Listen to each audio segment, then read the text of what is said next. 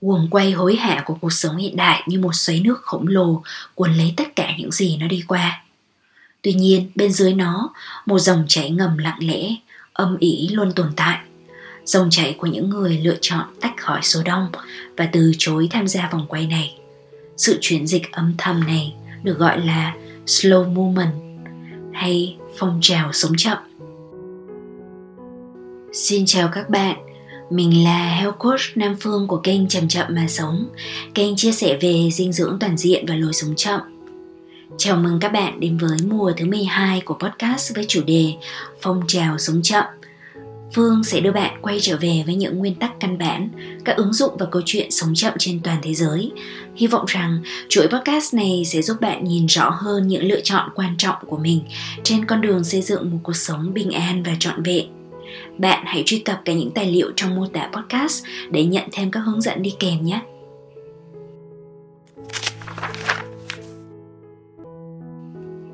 Bạn ơi, lần cuối có người nói với bạn Từ từ thôi Hay chậm lại một chút là lúc nào Bạn có nhớ ra không? Chúng ta đã quá quen với những thông điệp thúc giục Trong môi trường công sở Người ta nói với nhau những câu thế này Tài liệu này có thể xử lý gấp được không?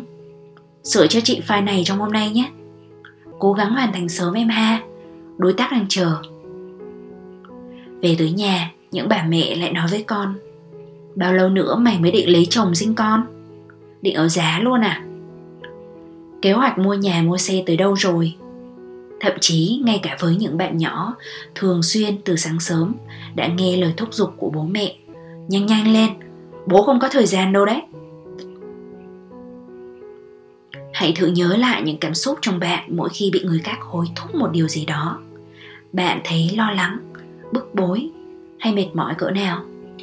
khi căng mình lên trong những hạn chót và những lời dục dã tất cả những gì chúng ta khao khát là được chậm lại một chút nhưng giả dụ giữa lúc chạy deadline có ai đó nói với bạn rằng cứ từ từ mà làm đừng vội có lẽ phản ứng đầu tiên của bạn sẽ là có mà điên thời gian đâu mà từ từ chúng ta mệt mỏi khi lao đi quá nhanh. Nhưng lựa chọn giảm tốc cũng đi kèm với nỗi sợ. Sợ thất bại, bị bỏ lại phía sau. Sợ mất đi những gì mình đang lao tới rất nhanh để theo đuổi. Cuộc sống cứ như một vòng quay bất tận những trộn rộn, đuổi bắt. Mà chỉ cần chúng ta dừng lại dù chỉ một phút chốc, những người khác sẽ vượt lên. Và chúng ta cảm thấy rằng rồi mình sẽ bị bỏ lại, hoặc tệ hơn, bị đá văng đi ra khỏi vòng xoáy đó vậy thì chúng ta chọn cố gắng chạy theo vòng xoáy đó tới khi kiệt sức hay chậm lại để bị đá văng đi.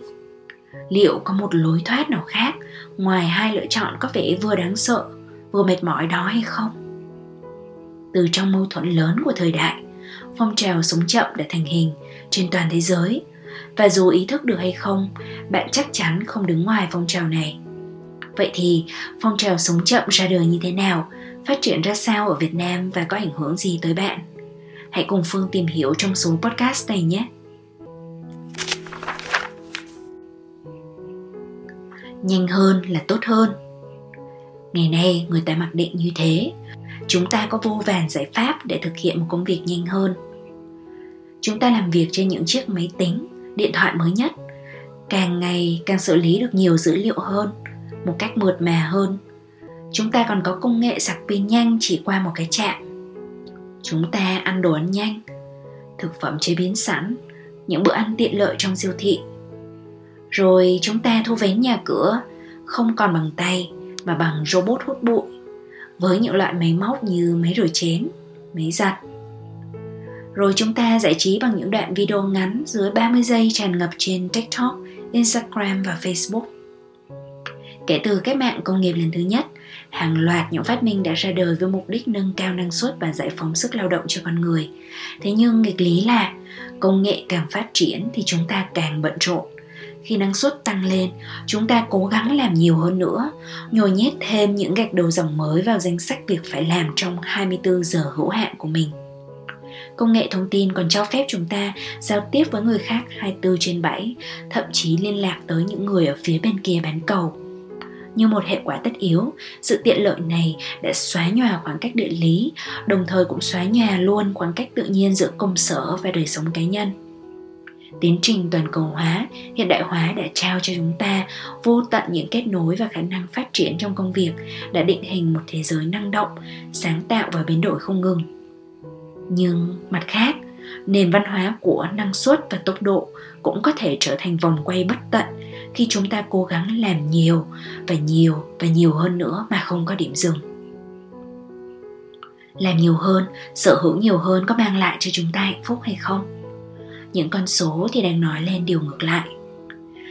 Theo thống kê của Viện Sức khỏe Tâm thần ở Bệnh viện Bạch Mai tại Việt Nam thì cứ 10 người đã có 3 người có rối loạn tâm thần như trầm cảm, rối loạn lo âu, rối loạn cảm xúc. Đặc biệt là tình trạng trầm cảm ở đối tượng thanh thiếu niên từ 14 đến 29 tuổi đang ở mức báo động các bạn ạ. Bạn có biết là ở Việt Nam có ít nhất 3 triệu thanh thiếu niên bị rối loạn tâm thần và chỉ 1 phần 5 trong số đó được chẩn đoán và điều trị thích hợp. Lớp trẻ chúng ta, những người mà đang được coi là tầng lớp đứng mũi chịu sào lại bị tác động mạnh mẽ nhất bởi tiến trình toàn cầu hóa, hiện đại hóa với những thử thách lớn chưa từng có những người trẻ này có thể là bất cứ ai, là con cái, anh em, họ hàng của bạn hoặc chính bạn. Ngay lúc này, bạn có ổn với nhịp sống vội vã hiện tại hay không? Guồng quay hối hả của cuộc sống hiện đại như một xoáy nước khổng lồ cuốn lấy tất cả những gì nó đi qua.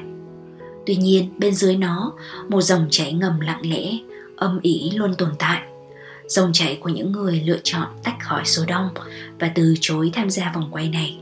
Sự chuyển dịch âm thầm này được gọi là slow movement hay phong trào sống chậm.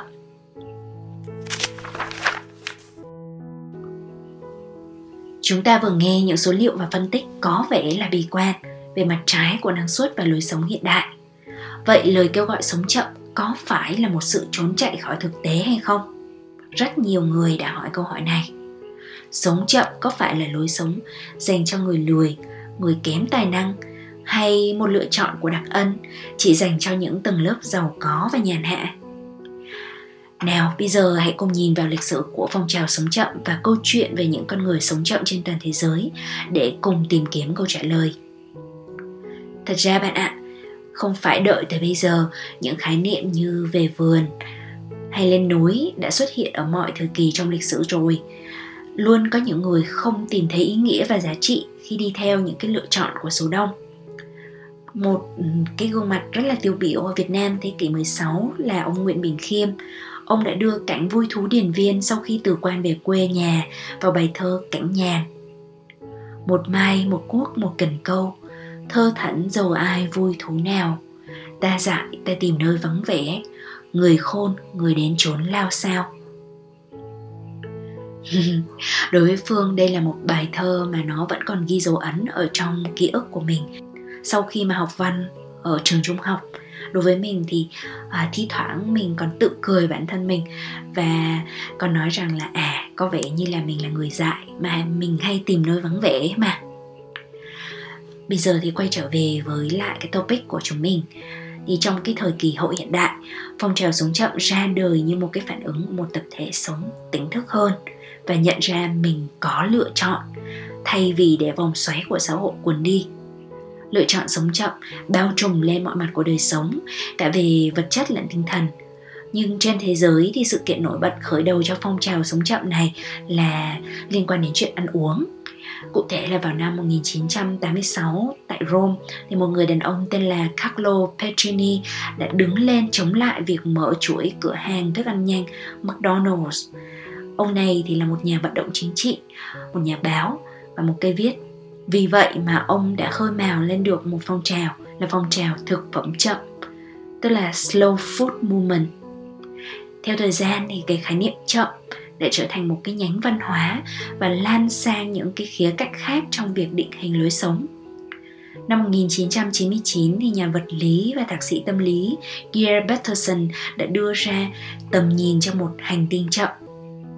Ông đã từng có kinh nghiệm quản trị, thay đổi và giải quyết vấn đề cho các tập đoàn lớn nhỏ khắp thế giới trong vòng 20 năm trước khi sáng lập nên tổ chức tư vấn toàn cầu The World Institute of Slowness, ta dịch ra là Học viện về sự chậm. Thông điệp của ông về phong trào sống chậm là như sau. Đó là một cuộc cách mạng văn hóa chống lại quan điểm cho rằng nhanh hơn thì luôn tốt hơn. Triết lý chậm không phải là làm mọi thứ với tốc độ của một con sen, đó là tìm cách làm mọi thứ với tốc độ phù hợp. Tận hưởng giây phút thay vì chỉ chăm chăm đong đếm chúng. Làm mọi thứ tốt nhất có thể thay vì nhanh nhất có thể. Đó là ưu tiên chất lượng hơn số lượng trong mọi thứ, từ công việc đến thức ăn cho đến việc nuôi dạy con cái từ cố hích ban đầu của thực phẩm chậm và cảm hứng của những tư tưởng lớn, phong trào sống chậm lan ra trên toàn thế giới với những tổ chức, mạng lưới cộng đồng ủng hộ sống chậm trong nhiều mặt của đời sống hàng ngày. Bây giờ thì Phương xin kể ra một vài cái tổ chức và mạng lưới để cho bạn thấy được cái mức độ lan tỏa thực chất của phong trào sống chậm đã sâu rộng đến mức nào. Như đã nói ở trên thì tổ chức thực phẩm chậm toàn cầu Slow Food Organization được thành lập vào năm 1989. Thì tổ chức này được thành lập với mục tiêu là ngăn chặn sự biến mất của những nét văn hóa ẩm thực truyền thống địa phương, chống lại sự xâm lấn của lối sống nhanh và nâng cao nhận thức của mọi người về nguồn gốc thực phẩm, cũng như ảnh hưởng của việc lựa chọn thực phẩm tới thế giới xung quanh mình. Kể từ khi thành lập thì, thực phẩm chậm đã phát triển thành một phong trào toàn cầu với sự tham gia của hàng triệu người tại hơn 160 quốc gia bạn ạ. Và đến năm 1999 thì có Chita Slow thì ngay trên đất nước Ý, lấy cảm hứng từ phong trào thực phẩm chậm tổ chức Chista Slow ra đời với mục tiêu cải thiện chất lượng cuộc sống của những thành phố nhỏ bằng cách làm chậm tốc độ tổng thể của toàn bộ thành phố và hướng tới sự phát triển bền vững. Tổ chức này thì đã có mặt tại 33 quốc gia và vùng lãnh thổ với 287 thành phố chậm trên toàn thế giới. Giờ thì Phương hỏi này, bạn có tò mò xem những cái thành phố chậm thì có diện mạo ra sao không? Đó có phải là những cái thành phố ở những cái vùng nông thôn hẻo lánh, ở những đất nước có kinh tế kém phát triển hay không? Và đất nước nào có nhiều thành phố chậm nhất? Bây giờ mình hãy thử đoán xem nhé.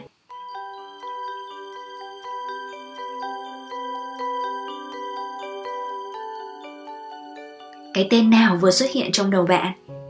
Đáp án của chúng ta là nơi tập trung nhiều thành phố chậm nhất trong bản đồ của Chistaslo là Italy với 87 thành phố.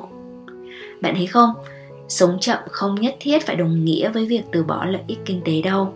Cụ thể là như thế nào thì mình sẽ tiết lộ trong số podcast tiếp theo. Còn bây giờ thì mình muốn giới thiệu thêm về một à, phong trào thú vị khác mang tên là Slow Art Day, dịch ra là ngày hội nghệ thuật chậm vào năm 2009. Sáng lập là ông Phil Terry và hoạt động của Ngày hội nghệ thuật chậm là những cái buổi triển lãm nghệ thuật tập trung vào trải nghiệm nghệ thuật chậm, giúp cho người xem tái khám phá niềm vui và cái nhìn mới mẻ về nghệ thuật. Ví dụ như chúng ta có thể cùng chăm chú quan sát một bức tranh hay một bức tượng điêu khắc trong vòng từ 10 đến 15 phút và sau đó sẽ cùng thảo luận về nó. Tổ chức này đã có sự tham gia của hơn 1.500 các bảo tàng và phòng trưng bày cơ đấy bạn ạ. Và bạn thấy đấy, trong một dòng chảy xuyên suốt thì phong trào sống chậm cũng đã lan tới Việt Nam từ rất lâu rồi. Vậy thì ở Việt Nam, chuyện gì đang diễn ra? Tương tự như những gì đã xảy ra tại Ý, phong trào sống chậm tại Việt Nam cũng bắt nguồn từ nhu cầu căn bản nhất của con người là chuyện ăn uống.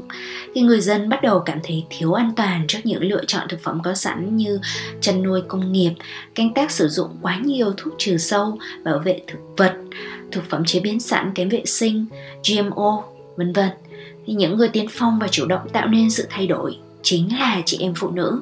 Những người thường có trách nhiệm chính trong việc chăm sóc cho bữa ăn của cả gia đình họ là những người lên tiếng mạnh mẽ nhất trước mối đe dọa của thực phẩm độc hại tới sức khỏe và quyết tâm tìm kiếm những cái giải pháp thay thế bền vững hơn. Họ đi tìm nguồn rau, nguồn thịt sạch, những nguồn sản xuất từ địa phương hoặc là có chứng nhận hữu cơ. Thậm chí họ sẽ tự nuôi trồng để đảm bảo chất lượng thực phẩm cho gia đình mình, cộng đồng mình. Bây giờ thì phương muốn kể một chút về cái trải nghiệm về thực phẩm chậm của mình thì cái lúc mà mình còn ở Hà Nội và Sài Gòn á, thì thực ra là mình chưa có biết đến những cái yếu tố như là chậm hay không chậm. Nhưng mà mình quan tâm đến cái việc là thực phẩm như thế nào là sạch. Nhưng mà mình không hề biết được một kiến thức nào về việc là thực phẩm được nuôi trồng như thế nào tại các trang trại hay là tại các uh, những cái nhà máy công nghiệp? Và mình chỉ biết mua hàng ở trên siêu thị với những cái nhãn mát những cái chứng nhận về thực phẩm hữu cơ thôi thì không tránh khỏi cái việc là nó trở nên rất là đắt đỏ. Bởi vì ở lúc đó thì chủ yếu là dùng những cái chứng nhận hữu cơ của nước ngoài cấp là chính. Và khi mà vào năm 2017 mình chuyển tới sống tại Đà Lạt à, mình làm nghề mới mình rời xa cái lối sống cũ thì dần dần mình mới đi đến được những cái nông trại à, thuận tự nhiên những cái nông trại hữu cơ ở xung quanh Đà Lạt lẫn ở trong ngay trong trung tâm thành phố. Thế là mình mới uh, xuất phát từ cái chuyện là lo lắng cho cái bữa ăn của chính bản thân mình và người thân của mình. Thì mình gặp gỡ những cái người nông dân và tìm hiểu về cái cách thức mà họ đang canh tác thì với một cái sự rất là bất ngờ của mình thì họ mở ra cho mình cả một cái chân trời luôn. Không chỉ là ở cái việc là ăn như thế nào mà còn là ở những cái chuyện uh, rất là cơ bản của cuộc sống hàng ngày khác. Như là mặc những cái chất liệu nào cho thân thiện môi trường rồi ở uh, trong những cái căn nhà thuận tự nhiên ở những cái uh, căn nhà đất hay là căn nhà gỗ thì nó sẽ khác gì so với những cái nhà xây theo lối bê tông thông thường. Rồi là mình mở rộng đến những cái mối quan hệ với bạn bè, anh em ở trong cộng đồng. Và dần dần thì mình thấy rằng là đến thời điểm hiện tại, sau khoảng 5 năm đi theo lối sống chậm, xanh, sạch và lành, những cái thứ mà mình đang dùng thì mình đều có kết nối trực tiếp hoặc là gần như trực tiếp với những cái người đã sản xuất ra nó hoặc là mình, ít nhất là mình đã liên hệ và tìm hiểu về họ.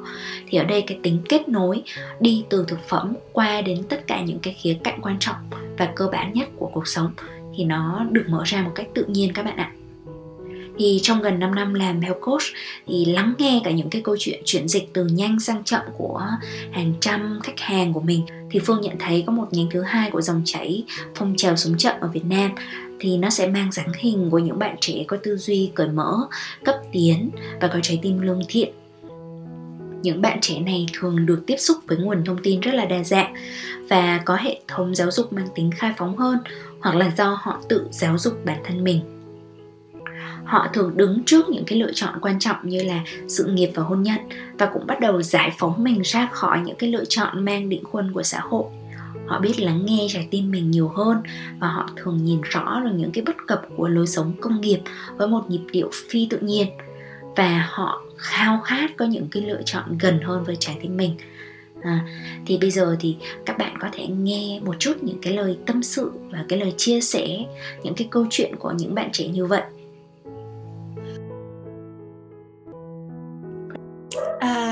Dạ em ờ, em tên là Dung.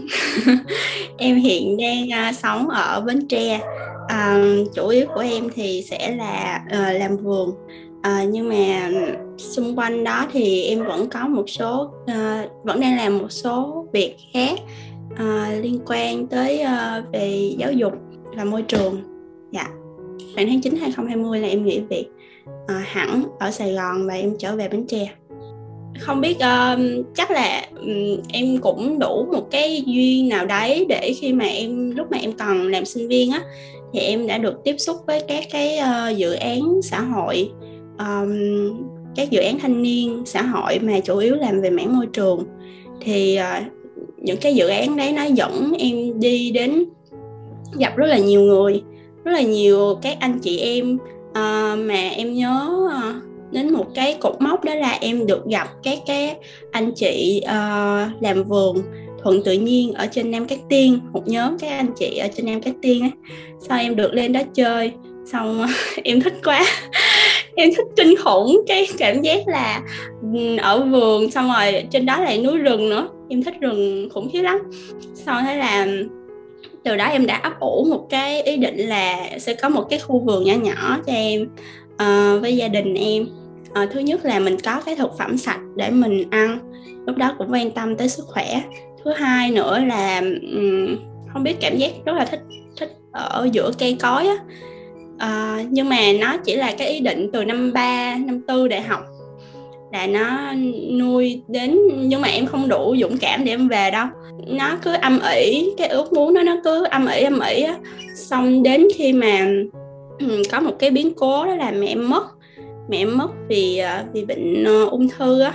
Thì đến lúc đó cái giai đoạn đó em khủng hoảng lắm em rất là khủng hoảng. Tại vì thứ nhất là cái um, cái người mà mình nghĩ là rất là thương mình thương mình nhất thì đi rất là đột ngột. Xong rồi um, lúc đó em cũng sợ rất là nhiều nỗi sợ về sức khỏe. Um, sợ mình sẽ bệnh rồi uh, ba mình sẽ như thế nào?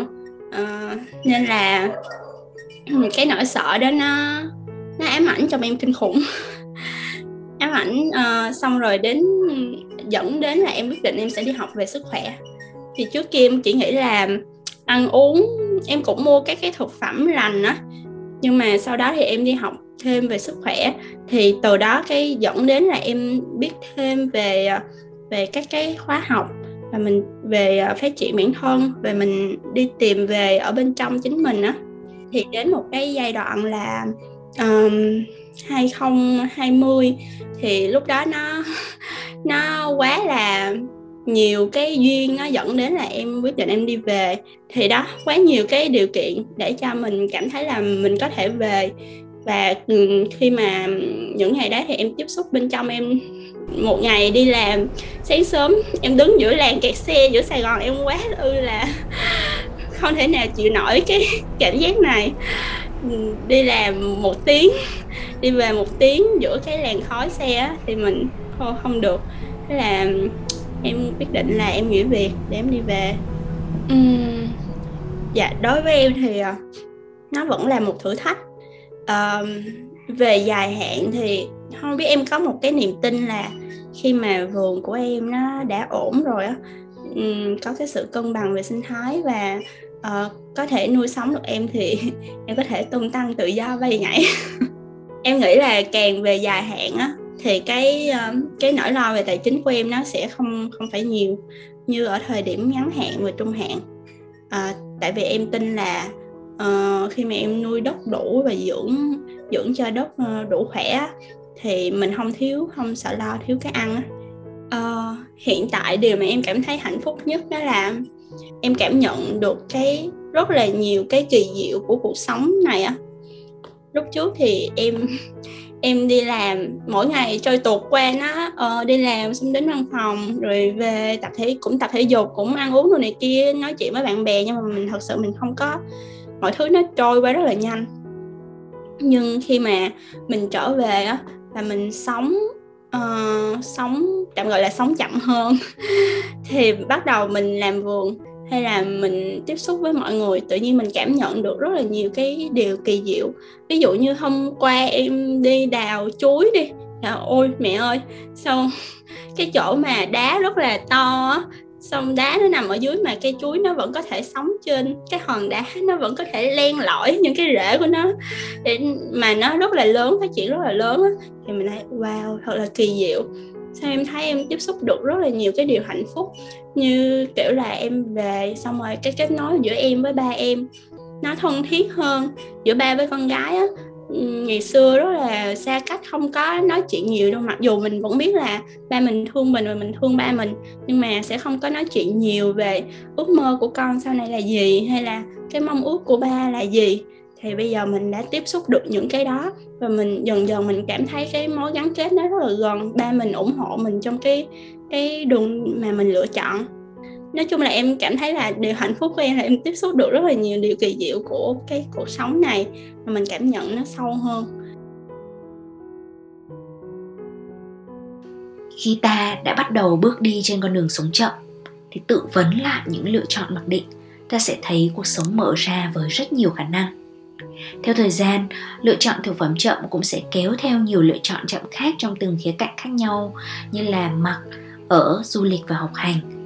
Trên con đường đi tìm kiếm những gì thực sự đúng với mình và thưởng thức từng giây phút, niềm vui và sự bình an mà nó mang lại sẽ khiến chúng ta khó có thể trở về với guồng quay vội vã trước kia.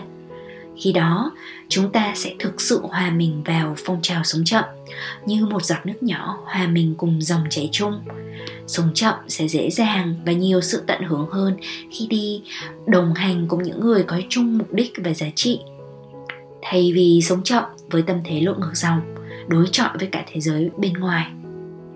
Đến đây thì phương muốn nói về những cộng đồng, những người khơi mào và dẫn dắt phong trào sống chậm tại việt nam như một lời mời, lời gợi ý để bạn có thể tìm về với những hạt nước khác giống mình và cùng nhau chúng ta sẽ dễ dàng hòa vào dòng chảy đó. Đầu tiên thì phương rất là muốn nhắc đến phong trào của cách mạng mùa cộng rơm hay là phong trào làm nông thuận tự nhiên tại việt nam, vốn được khởi xướng bởi xanh sóp và gương mặt đại diện nổi bật là chị à, hằng mai. Lực lượng chủ chốt của cuộc cách mạng này là những người đã cương quyết từ chối cách làm nông nghiệp theo hướng cũ, vốn đang rút cạn nguồn lực tự nhiên, gây ô nhiễm môi trường và đứt gãy các kết nối sinh thái họ chọn cách quay trở về quan sát và học hỏi lại các nguyên tắc của tự nhiên của rừng và thiết kế các hệ thống nông nghiệp mô phỏng theo đó. Ngoài ra thì phong trào này cũng tạo ra được sự chuyển biến bền vững không chỉ trong cách làm nông nghiệp mà còn lan tỏa sang toàn bộ lối sống của những người liên đới ở trong mạng lưới tiêu dùng, cho dù là nông dân, đơn vị phân phối hay là người tiêu dùng cuối. Thì mọi người sẽ có kết nối gần hơn và sâu sắc hơn cá nhân phương thì phương rất là thấy may mắn khi mà trong cái giai đoạn đầu mình thực hành cái lối sống mới thì mình gặp được chị hằng mai tại một trang trại uh, làm cà phê. Và thông qua cái tiếp xúc với chị hằng thì chị hằng đã mở rộng cho mình cả một cái chân trời không chỉ là về uh, những cái tương tác của mình đối với thực phẩm với hệ sinh thái mà thậm chí chị còn là người gieo duyên cho mình đến với những cái hình thức uh, tu dưỡng thân tâm khác nhau. Và trong đó thì có một cái thực tập là thực tập làm mới. Uh, thì nếu mà bạn nào quan tâm thì có thể lên web coachnamphương.com và search uh, làm mới hoặc là xem ở trong mô tả podcast. Thì làm mới là một cái thực tập mà nó đã mang cho Phương và mẹ Phương đến gần với nhau hơn đã chữa lành cho mình rất là nhiều trong mối quan hệ của hai mẹ con tiếp theo thì khởi phát từ những cái phong trào nổi bật như cuộc cách mạng một cộng rơm thì có những cái phong trào khác như là uh, những cái cộng đồng tiêu dùng tỉnh thức uh, những uh, mạng lưới mà các bạn ăn chay và thuần chay những người sống tối giản sống xanh các nhóm tái chế tái sử dụng uh, upcycling học làm thủ công vân vân. Và những cái bạn chủ các cửa hàng xanh sạch À, uh, refill đong đầy những chai hũ lọ. À, thay vì là để cho mọi người là sử dụng những cái chai nhựa và đồ nhựa rồi sau đấy lại vứt đi. À, thì phương cũng sẽ đính kèm danh sách những cái nhóm những cái nhà cung cấp tiêu dùng xanh sạch ở trong à, phần mô tả của podcast ngoài ra thì phương còn thấy những có những cái nhóm mà dần dần xuất hiện rất là nhiều là những cái nhóm mà thích uh, bảo vệ môi trường yêu mến rừng cho nên là thích đi nhặt rác này thích uh, bảo vệ động vật thiên nhiên hoang dã này và các nhóm đi trồng cây cùng với nhau ngoài ra thì dĩ nhiên là cần phải nhắc đến một cái cộng đồng mà chính bản thân phương cũng đã gắn bó chặt chẽ trong những năm gần đây là cộng đồng à, uh, VIHC là câu lạc bộ các huấn luyện viên sống khỏe người Việt Nam được đào tạo và chứng nhận bởi Học viện Dinh dưỡng tích hợp của Hoa Kỳ. Và những anh chị em làm nghề health coach nói chung và đặc biệt là tốt nghiệp từ học viện này thì chúng mình đều có đủ những cái uh, chuyên môn và cái cái kinh nghiệm để mà sẽ giúp cho bạn hiểu được những cái hạn chế của hệ thống uh, chăm sóc sức khỏe trong thời kỳ hiện đại những cái hạn chế của ngành y tế và đồng thời là những cái tác động của lối sống công nghiệp hiện đại lên sức khỏe thể chất và tinh thần thì như thế nào. Thì mỗi health coach đều có cái khả năng mà gợi mở cho chúng ta những cái con đường bền vững hơn lành mạnh và cân bằng hơn thông qua thực phẩm à, thông qua tiêu dùng xanh sạch thông qua những cái thực tập tự chăm sóc và thậm chí là các thực tập tâm linh nữa. Ngoài ra cũng là ở trong những cái hệ sinh thái sống chậm thì chúng ta có thể kể đến uh, một số cái nhánh mà nó được mở rộng ra một tí xíu. Đó là các nhóm sinh hoạt tâm linh. Và tâm linh ở đây là sinh hoạt tâm linh chân chính. Và không nhất thiết là phải mang tính tôn giáo. Hoặc nếu đã là tôn giáo thì thường sẽ có cái tinh thần và thái độ cởi mở và không kỳ thị. Đó thì phương gọi đó là tâm linh chân chính. Thì bởi vì là những người nào mà vẫn có thể đi theo được những cái giáo lý uh, căn bản và sâu sắc nhất thì đều sẽ được dạy rằng uh, tất cả chúng ta đều kết nối với nhau. Và điều gì tốt cho người khác thì tốt cho mình và ngược lại. Vì vậy mà chúng ta sẽ hành động dựa trên cái nguyên tắc cốt lõi là yêu thương dựa trên cái tinh thần phụng sự và dựa trên cái việc rằng là mình hành động dựa trên cái lợi ích cao nhất của toàn thể ngoài ra thì cũng có thể kể đến những cái người nghệ sĩ góp tiếng nói và tài năng trong việc thúc đẩy lối sống bền vững hơn. Ví dụ như ở việt nam thì mình biết đến có chị lê cát trọng lý hay là chị mờ dung. Thì đều là những à, ca sĩ này nhà làm phim này đã góp phần rất là nhiều trong cái phong trào sống chậm sống xanh và bền vững. Những người kể trên thì phương đều coi đó là những người bạn, người thầy, anh chị em thương mến mà nam phương đã gặp hay là đã được biết đến trên hành trình thực hành lối sống chậm. Và chúng mình đã cùng nhau tận hưởng niềm vui khi bước đi trên cùng một con đường, nâng đỡ, nương tựa và san sẻ cho nhau, cùng tạo nên một hệ sinh thái đang ngày càng phát triển hơn. Trong các số podcast tới thì phương sẽ còn kể cho các bạn nghe kỹ hơn những cái câu chuyện về họ. Và các bạn nhớ đón nghe vào mỗi thứ ba hàng tuần nhé. Bạn thân mến, cảm ơn bạn đã lắng nghe tới giờ phút này trong một chủ đề mà Phương rất là say xưa và cũng đã là nguồn động lực để mình bắt đầu podcast Chậm Chậm Mà Sống, đúng như tên gọi của nó. Nếu bạn là thính giả của Chậm Chậm Mà Sống, chắc hẳn trong bạn đã mong muốn hòa mình vào dòng chảy của phong trào sống chậm, có sẵn ở đó rồi phải không? Giờ phút này, bạn thấy mình đang ở đâu trong dòng chảy đó? Có thể bạn đã có kết nối cùng với một vài người được nhắc đến, hay đã là thành viên của các hội nhóm, mạng lưới, bộ lạc cùng thực hành sống chậm rồi. Cho dù có thể dưới những tên gọi khác nhau, dù sao đi chăng nữa, thì từ ngữ và cách đặt tên không quan trọng bằng tinh thần cốt lõi nhất. Rằng chúng ta đều kết nối chặt chẽ với nhau, đều là người con của đất mẹ và chúng ta cam kết hành động dựa trên những giá trị bền vững nhất, xuất phát từ hiểu biết và thương yêu. Không phải một trào lưu sớm nở tối tàn, phong trào sống chậm trên toàn thế giới cũng như ở việt nam và trong chính mỗi con người chúng ta sẽ diễn ra thầm lặng và bền bỉ. Tùy vào điều kiện, hoàn cảnh và những giá trị mà bạn theo đuổi, từng lựa chọn sống chậm có thể được đưa ra và dần dần định hình cuộc sống bạn thực sự mong muốn lộ trình này có thể mất một vài tháng, cho tới lâu hơn nữa. Với những dấu mốc cụ thể như thế nào đó, thì tùy vào hành trình của mỗi người trong chúng ta. Nhưng hãy biết rằng, bạn không đi một mình, có phương đồng hành cùng bạn. Bạn hãy tới đây nhé, đứng dưới bóng mát của những cộng đồng này, và hơn thế nữa, góp sức mình cho dòng chảy đẹp đẽ, theo cách của bạn. Bây giờ thì Nam Phương xin kết lại tập podcast này tại đây. Nếu các bạn cảm thấy nội dung tập này hữu ích, xin bạn hãy chia sẻ đến cho bạn bè người thân của mình.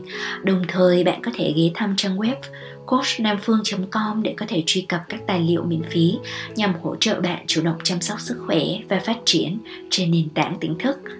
Bây giờ thì xin chào tạm biệt các bạn. Chúc cho các bạn có ngày thật vui và đêm thật yên. thank you